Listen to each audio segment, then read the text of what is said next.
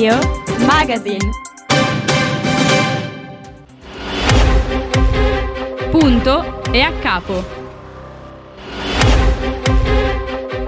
Young Radio News. L'approfondimento. Ecco, eh, siamo collegati con Pier, Guarnie, Pier Guagnetti, il nostro esperto di flussi elettorali e di elezione. Buongiorno Pier. Buongiorno Fredo. Ecco, quando sentiamo Pier Guagnetti vuol dire che stiamo per andare al voto e qui eh, in realtà c'è un voto che ci coinvolgerà tutti in provincia e un voto invece per una certa categoria, ma cominciamo per quello che coinvolge tutti, perché dopo la morte di eh, Silvio Berlusconi eh, si, si torna al voto nel mese di ottobre eh, per eleggere il senatore che andrà appunto al, al posto di quello che ha lasciato vacante Silvio Berlusconi. Ecco, cominciamo da qui, eh, anzitutto questo meccanismo, non subentra nessuno, si torna al voto quando scompare, come in questo caso il senatore? No, succede quando scompare o si dimette eh, un senatore o un deputato eletto con il sistema uninominale. Mm-hmm. Questo è il caso di cui stiamo parlando. Certo. Se chi si ricorda, eh, con la scheda elettorale di, del settembre dell'anno scorso mm. si poteva votare per un candidato uninominale e, un candid- e una serie di candidati proporzionali. Mm-hmm. Essendo stato Berlusconi eletto col sistema uninominale, certo, nessuno può entrare al suo posto, non, certo, non subentra nessuno, neanche il secondo, certo, e quindi si ritorna a votare, le chiamano supplettive, perché bisogna supplire a questa mancanza di seggio al Senato. Ricordiamo che si vota il ventidue ventitré ottobre, cioè zitti zitti siamo tornati di nuovo a votare anche il lunedì, anche lunedì. Sì, questa ormai è una tradizione da un po' di tempo, si vota dalle sette alle quindici di lunedì mm. e il giorno prima, domenica ventidue ottobre, dalle sette alle ventitré. Esatto, venti ventitré. E a questo punto, eh, a questo punto parliamo dei candidati. candidati, vediamo. Intanto i candidati sono otto. Mm-hmm. Cioè, uffici- ufficiali, ufficiali che hanno, sono riusciti a presentare la candidatura. Ci sono ecco, le okay. disposizioni okay. della prefettura. Sì. E devo dire che sono otto, uno in meno della volta scorsa di settembre, ecco, mm-hmm. di, di, di sì. la verità. Mm. Sono sempre tanti. In ordine sono stati sono candidati Adriano Galliani per, la, per centrodestra, mm-hmm. lui con, concorre alle elezioni in un simbolo in cui ci sono i loghi di Forza Italia, di Lega, Fratelli d'Italia e Noi Moderati. In quel simbolo sì. si trovano i quattro simboli sì. del partito. Galliani è l'amministratore delegato del Monza Calcio, insomma fedelissimo certo. del Cavaliere. Si dice che nel testamento del Cavaliere era scritto che il suo posto di senatore doveva andare a lui. Eh.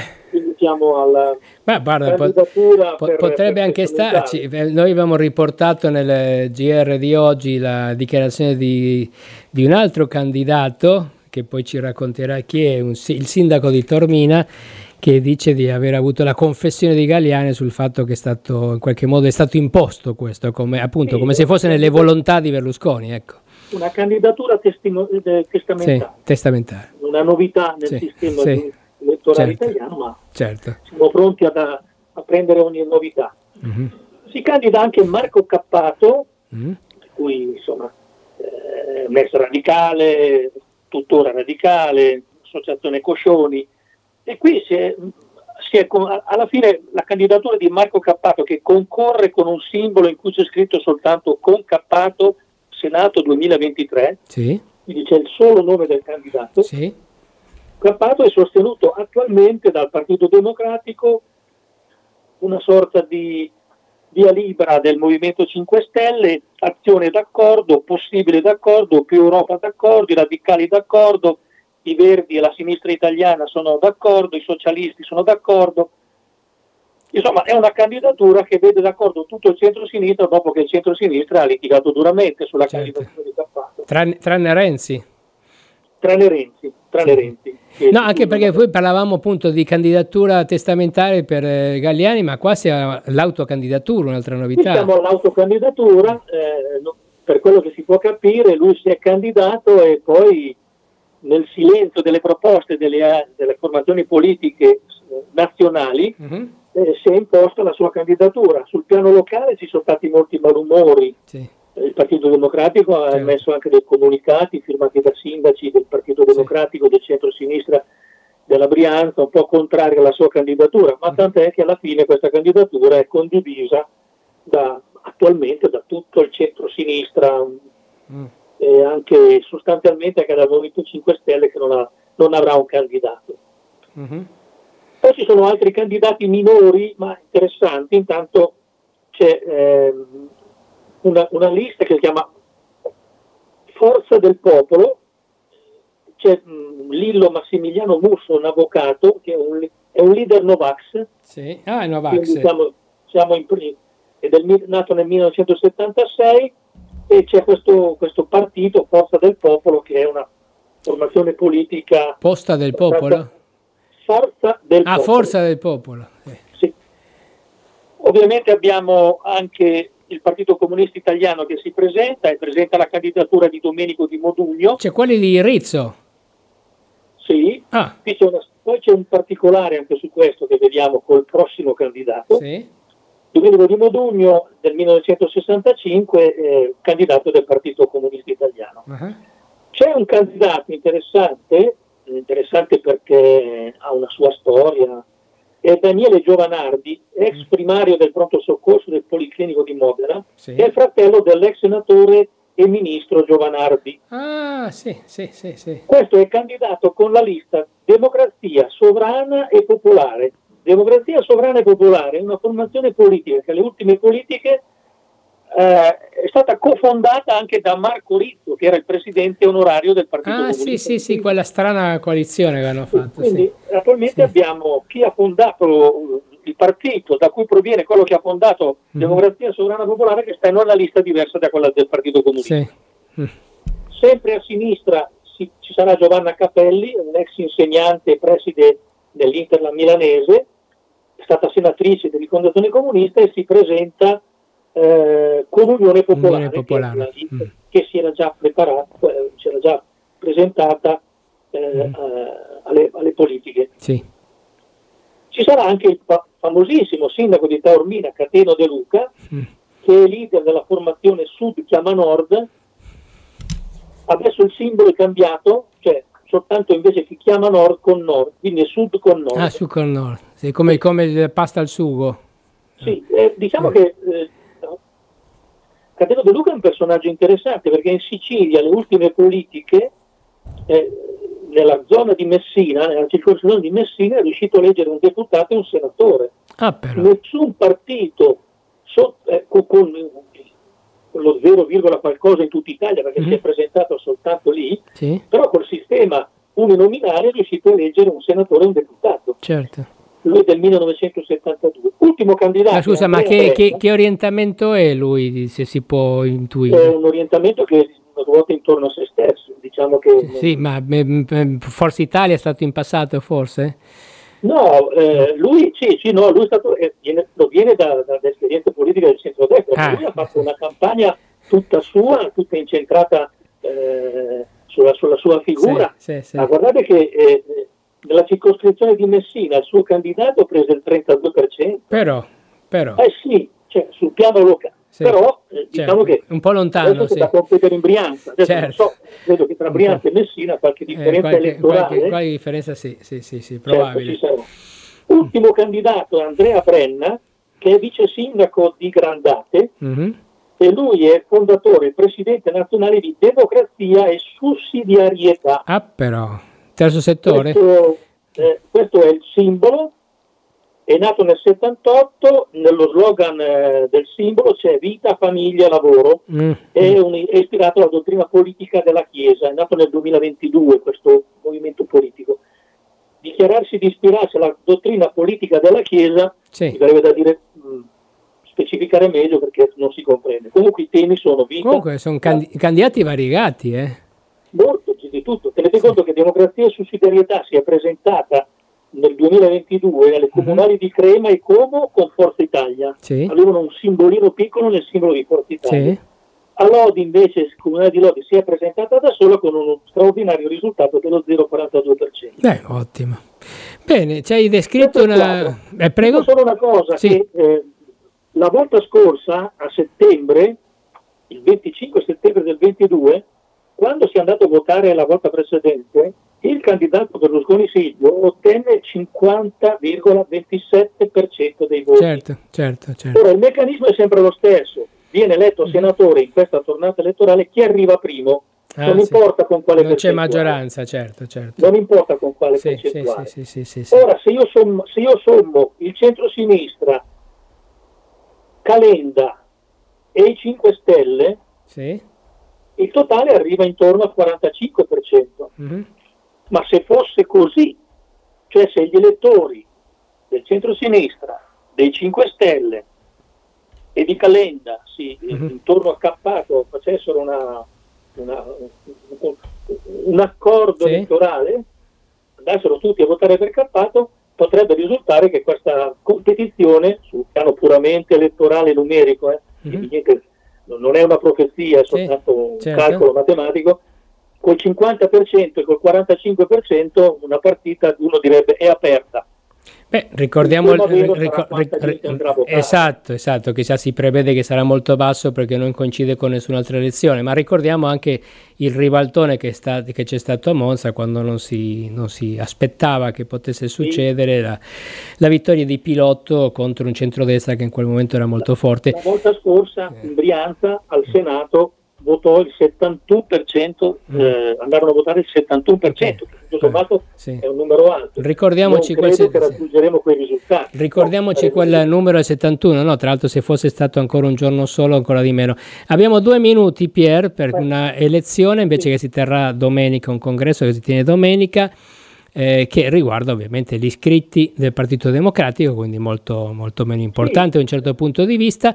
Io ti chiedo, e di questo sentiremo parlare nei prossimi giorni, ma ti chiedo soltanto, dici velocemente la panoramica in provincia di Monza Brianza sulla elezione, perché si ve- saranno eletti i mh, responsabili segretari dei circoli e i responsabili delle province, oltre che quello ovviamente della regione. Sì, eh, ci sono allora, in Brianza Si elegge, eh, si, elegge, si elegge il segretario mm-hmm. e l'assemblea provinciale. Sì. Siccome c'è un accordo unitario dentro il Partito Democratico, ci sarà solo un candidato mm-hmm. alla carica di segretario provinciale, ed è Lorenzo Sala del millenovecentottantatré, consigliere comunale di Triuccio, e sicuramente del Beh, certo. eletto perché è l'unico candidato. Certo. Siccome il meccanismo elettorale prevede che al candidato si aggiungono Eh, dei delegati all'assemblea uh-huh. provinciale, verranno eletti settanta componenti, e anche qui le liste sono bloccate. Sì. C'è un principio di territorialità per cui ogni circolo, sostanzialmente ogni comune, ha un numero di candidati nell'assemblea provinciale stabilito. C'è un accordo provinciale per cui ci sarà un solo candidato, non fu così la volta scorsa, due volte fa, e però siamo nella condizione di un'elezione unitaria. Ok. Quanta gente sarà chiamata al voto? Non so, non so gli iscritti, ma nel duemilaventitré, quando si chiudono le primarie, prima delle primarie allargate mm-hmm. tra Schlein e Bonaccini, il partito, i, delle, i suoi iscritti erano milleseicentoquaranta, non bisogna mm-hmm. sapere adesso quanti sono, si sono certo. aumentati, diminuiti, credo aumentati per effetto Schlein, sì. per cui è, una, è un'elezione che si rivolge a più di milleseicento persone mm-hmm. ed è un test interessante di confronto. Poi ogni comune avrà i suoi candidati. Certo. A Monza sono tre candidati alla segreteria del partito a Monza, mm-hmm. Monza città. In Brianza ce n'è uno solo, quasi ovunque c'è un candidato unico perché i circoli non sono grandissimi. Certo, certo. Grazie Pier Guagnetti per queste informazioni, ovviamente poi dopo, dopo l'elezione di ottobre commenteremo con te il risultato di, di quell'appuntamento. Grazie ancora. A te, a tutti. Oltre il nostro cortile. E anche in questa puntata siamo arrivati al momento di parlare di quello che accade oltre i nostri cortili, confini, che sono sempre più vicini, perché parliamo di Francia e Vaticano. Francia e Vaticano, con questo Vaticano rosso, l'abbiamo un po' definito prima in fuori onda, perché c'è il, diciamo, il portavoce, l'uomo di fiducia. Una prima volta c'è stato. Esatto, che va alla festa di rifondazione comunista, e poi Macron e il Papa che insomma stanno un po' litigando, ma adesso ci racconti bene quello che sì. succede. E rimanendo in tema di, perché sappiamo che il Vaticano per ora è molto anche attivo sul fronte di guerra in Ucraina, insomma notizie di questi giorni, questo generale ucciso, non ucciso, foto che però lo riprendono tempo fa, come al solito c'è sempre un po' di confusione eh, sì. in, quel, in quello come del prego, fronte. Sì, che morti viventi sono, diciamo. Esatto, sì, esatto. Sì, sì, sì. Ed, eh, e poi invece... Un altro morto vivente, un'altra... politicamente parlando. Politicamente eh. parlando, ovviamente, perché ci spostiamo in, Fra- in Spagna, scusatemi, eh. dove... È vero, è successo a luglio l'elezione del, sì. del presidente, de, cioè del nuovo Parlamento, ma solo oggi, anzi in questi giorni, sì. oggi è l'ultimo voto, sì, no, no, sì. giusto, solo sì, sì, oggi, oggi, oggi ci sì. sarà la definitiva, eh, come dire, pietra tombale sul Partito Popolare che, eh, insomma, Feijóo si è andato a, eh, già la primo voto di sfiducia l'ha preso e oggi eh, prenderà il secondo, ma spiegaci meglio. Cominciamo, cominciamo da lì, sì, perché infatti la, la, la annunciata, annunciata, strombazzata, addirittura Feijóo non si presentava nemmeno ai dibattiti perché aveva vinto, eh, vittoria del fronte che vedeva i popolari, diciamo, al centro di una coalizione eh, con Vox, gli amici della nostra eh, Presidente del Consiglio Meloni, cioè i franchisti, i nostalgici del fascismo eh, spagnolo. Eh, questa strombazzata maggioranza non c'è, sono riusciti a sommare due voti ancora, gli indipendentisti delle Canarie, che non sapevano nemmeno che esistessero, e di qualche altra provincia sperduta della Spagna, ma eh, quattro voti mancavano, cioè sono centosettantasei eh, parlamentari la maggioranza, loro si sono fermati a centosettantadue, quattro voti mancavano e quattro voti sono mancati. E quindi a questo punto il re darà incarico a Sanchez, al premier uscente Sanchez, perché provi lui. E qui vedremo, vedremo come va a finire, perché eh, ovviamente il tutto si gioca sulla trattativa che, che è molto avanzata da quello che si può sapere eh, tra mh, appunto la coalizione di Sánchez, che ricordiamo che comprende il Partito Socialista, Podemos e la Scherra Repubblicana, che diciamo è la sinistra indipendentista catalana, socialisti anche loro, e eh, la trattativa tra questa coalizione uscente e i Verdi, questa coalizione uscente e eh, Junts, che è la, la formazione indipendentista catalana di centrodestra, quella dell'ex presidente Puigdemont, che eh, fu Giasco, eh, grazie alla diciamo, immunità parlamentare, è stato eletto al Parlamento europeo ed è in Belgio, non ha più messo piede in Spagna perché finirebbe in galera, come diverse dei suoi, per quel famoso referendum fatto senza, che, eh, senza avere autorizzazione.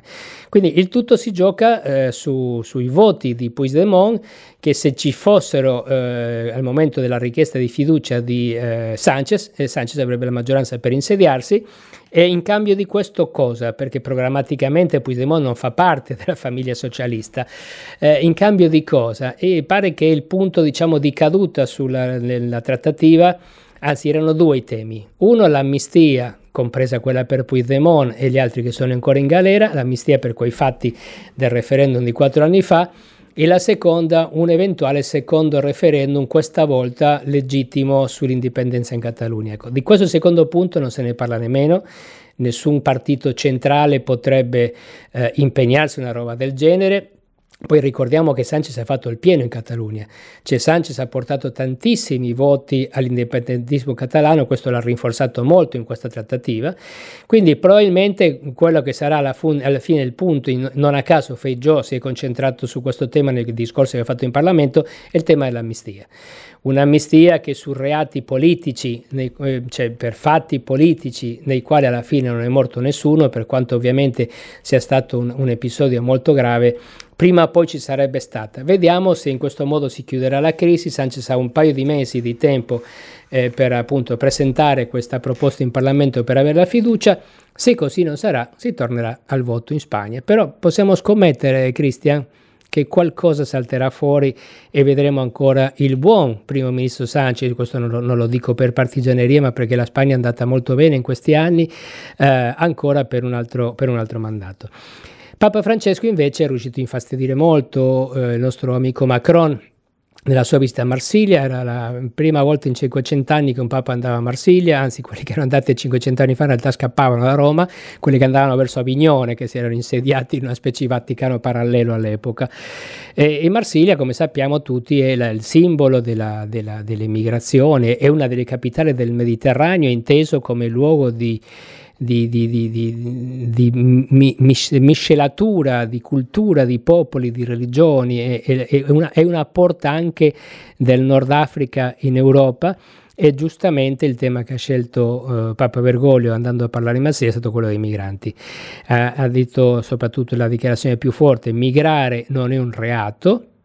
E poi ha detto non siamo invasi, quindi smentendo le teorie dell'invasione che non ultima Giorgia Meloni ha detto pochi giorni fa: chi arriva per mare non invade mai, chiede accoglienza. E questo Macron eh, fino a un certo punto è piaciuto. E c'è stata una scenetta, la potete vedere su internet, eh, nell'incontro ufficiale a Marsiglia. Certo che nessuno fa aspettare un papa, soprattutto quando una persona anziana che non sta tanto bene lo ha lasciato un po' a, a bollire da solo con le telecamere puntate eh, in faccia, eh, si è fatto aspettare Macron e la faccia di Bergoglio non era una faccia molto piacevole, diciamo, ma soprattutto Macron ha detto la Francia non ha nulla di cui vergognarsi quando si parla di immigrazione. Ecco, penso che la pensino un po' diversamente tante persone che sono immigrati in Francia, paese nel quale ci sono tantissimi problemi per quello che riguarda l'integrazione, ma anche le vergognose politiche unilaterali che la Francia sta esercitando ai confini con l'Italia per evitare la circolazione delle persone che vogliono recarsi in quel paese. E gli stessi giorni Monsignor Zuppi, presidente della C E I, cioè Conferenza Episcopale Italiana, nonché inviato di Papa Francesco per la pace, ne abbiamo parlato, è stato a Pechino, è stato a Mosca, è stato a Kiev, è stato a Washington, è stato anche alla festa di rifondazione di Bologna, dove è stato ricevuto con una stand innovation, perché è andato a parlare ovviamente di, eh, di soprattutto eh, di pace, ma ha parlato anche di austerity, e ha parlato di un patto di stabilità Eh, che eh, da un lato introduce l'austerity ma dall'altro lato privilegia le spese militari, e quindi ecco eh, il suo discorso è stato molto apprezzato. È la prima volta che una, un, una, un, così, un personaggio così in alto, il presidente della C E I, eh, si trova in un'arena politica. Ovviamente non è entrato in un'arena politica, però Cristian ti lascio con questo, con questa fase che penso che passerà alla storia, detta dal presidente della C E I alla festa di rifondazione: la Costituzione, parlando di quella italiana, è un unico inchiostro, ma dentro c'è davvero tanta roba. E in quell'inchiostro bellissimo che è la nostra Costituzione ci sono cose chiarissime come l'antifascismo. Ecco, più chiaro di questo eh, è veramente una svolta. Questo, cioè, ricordiamolo ovviamente, Monsignor Zuppi è stato voluto da Papa Francesco alla presidenza della C E I, quindi si suppone sia in grande sintonia.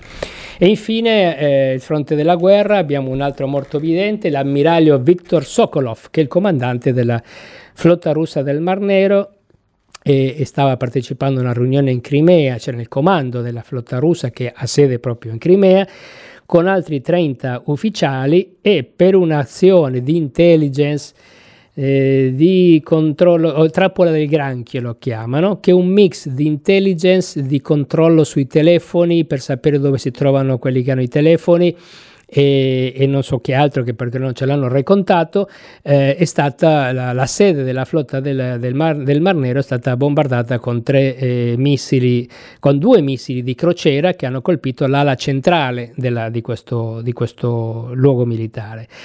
Eh, è stato dato, eh, sì, Kiev ufficialmente ha detto che era morto, eh, Sokolov e altri trenta eh, generali russi erano morti. Eh, il giallo è che eh, sono stati diramate delle fotografie di Sokolov in un paio di cerimonie, ma non si riesce a capire se effettivamente siano, cioè, no, no, no, non c'è la foto col giornale di giornata come si fa con i sequestrati, quindi in realtà non si capisce bene cosa stia succedendo. Ricordiamoci il precedente recentissimo di Prigozhin, che era vivo, era morto, era vivo, era morto, alla fine è morto, pare, dicono, eh, quindi ecco, avvolto dai tipici misteri. Ma nel frattempo che succedeva questo, un, un primo lotto di trentuno carri armati Abrams eh, statunitensi sono arrivati in Ucraina con mesi di anticipo rispetto alle previsioni per essere utilizzate nella contraffensiva, eh, e alcuni militari italiani esperti di, di queste cose, di, esperti di guerra ovviamente, dicono che mh, che, diciamo, che non è, no, non è corretta la, uh, l'analisi che si è fatto in queste settimane sulla controffensiva ucraina, che in realtà non stava dando risultati perché utilizzando tecniche molto basiche e stanno riconquistando delle zone vitali ma osserviamo che dall'altra parte continuano ad arrivare armi, anche perché dopo la, il flop di Leopard tedeschi, carri armati tedeschi che si sono dimostrati non buoni per terreni di quel tipo, gli Abrams sono fatti di un'altra, mh, di un'altra pasta, sono carri armati che sono stati se, diciamo, testati abbondantemente in questi anni su tutti gli scenari mediorientali, quindi escono da conflitti, mentre quelli tedeschi sono molto teorici perché non si erano mai visti in azione effettivamente. Quindi ecco, vedremo come va la cosa. eh, l'ultima, l'ultima informazione è che i russi sempre di più cominciano a parlare di eh, forse che forse sia arrivato il momento, a dire che forse sia arrivato il momento di aprire un negoziato, chiariscono, prendendo in considerazione la situazione sul campo. E, e questo ha una doppia lettura, perché la posizione sul campo è che la Crimea è saldamente in mano ai russi, per quanto gli ucraini ogni tanto lancino bombe. Per quello che riguarda il Donbass è, è, è difficile capire ormai qual è la situazione sul campo. Sì, sicuramente la situazione sul campo è che una parte del Donbass è sotto il controllo russo e un'altra parte del Donbass è sotto il controllo ucraino. Quindi ecco, che si comincia a parlare dal, dal Cremlino di ipotesi di negoziati vuol dire che effettivamente Eh, noi ci siamo forse tro- concentrati troppo sui problemi di Zelensky con gli Stati Uniti che non vogliono dare più soldi, l'Europa che stanca, e ci siamo dimenticati che forse Putin sta veramente arrivando alla, alla frutta per quello che riguarda le risorse, le, le vite umane e soprattutto su- sull'appoggio politico per andare avanti con una guerra che possa durare di più.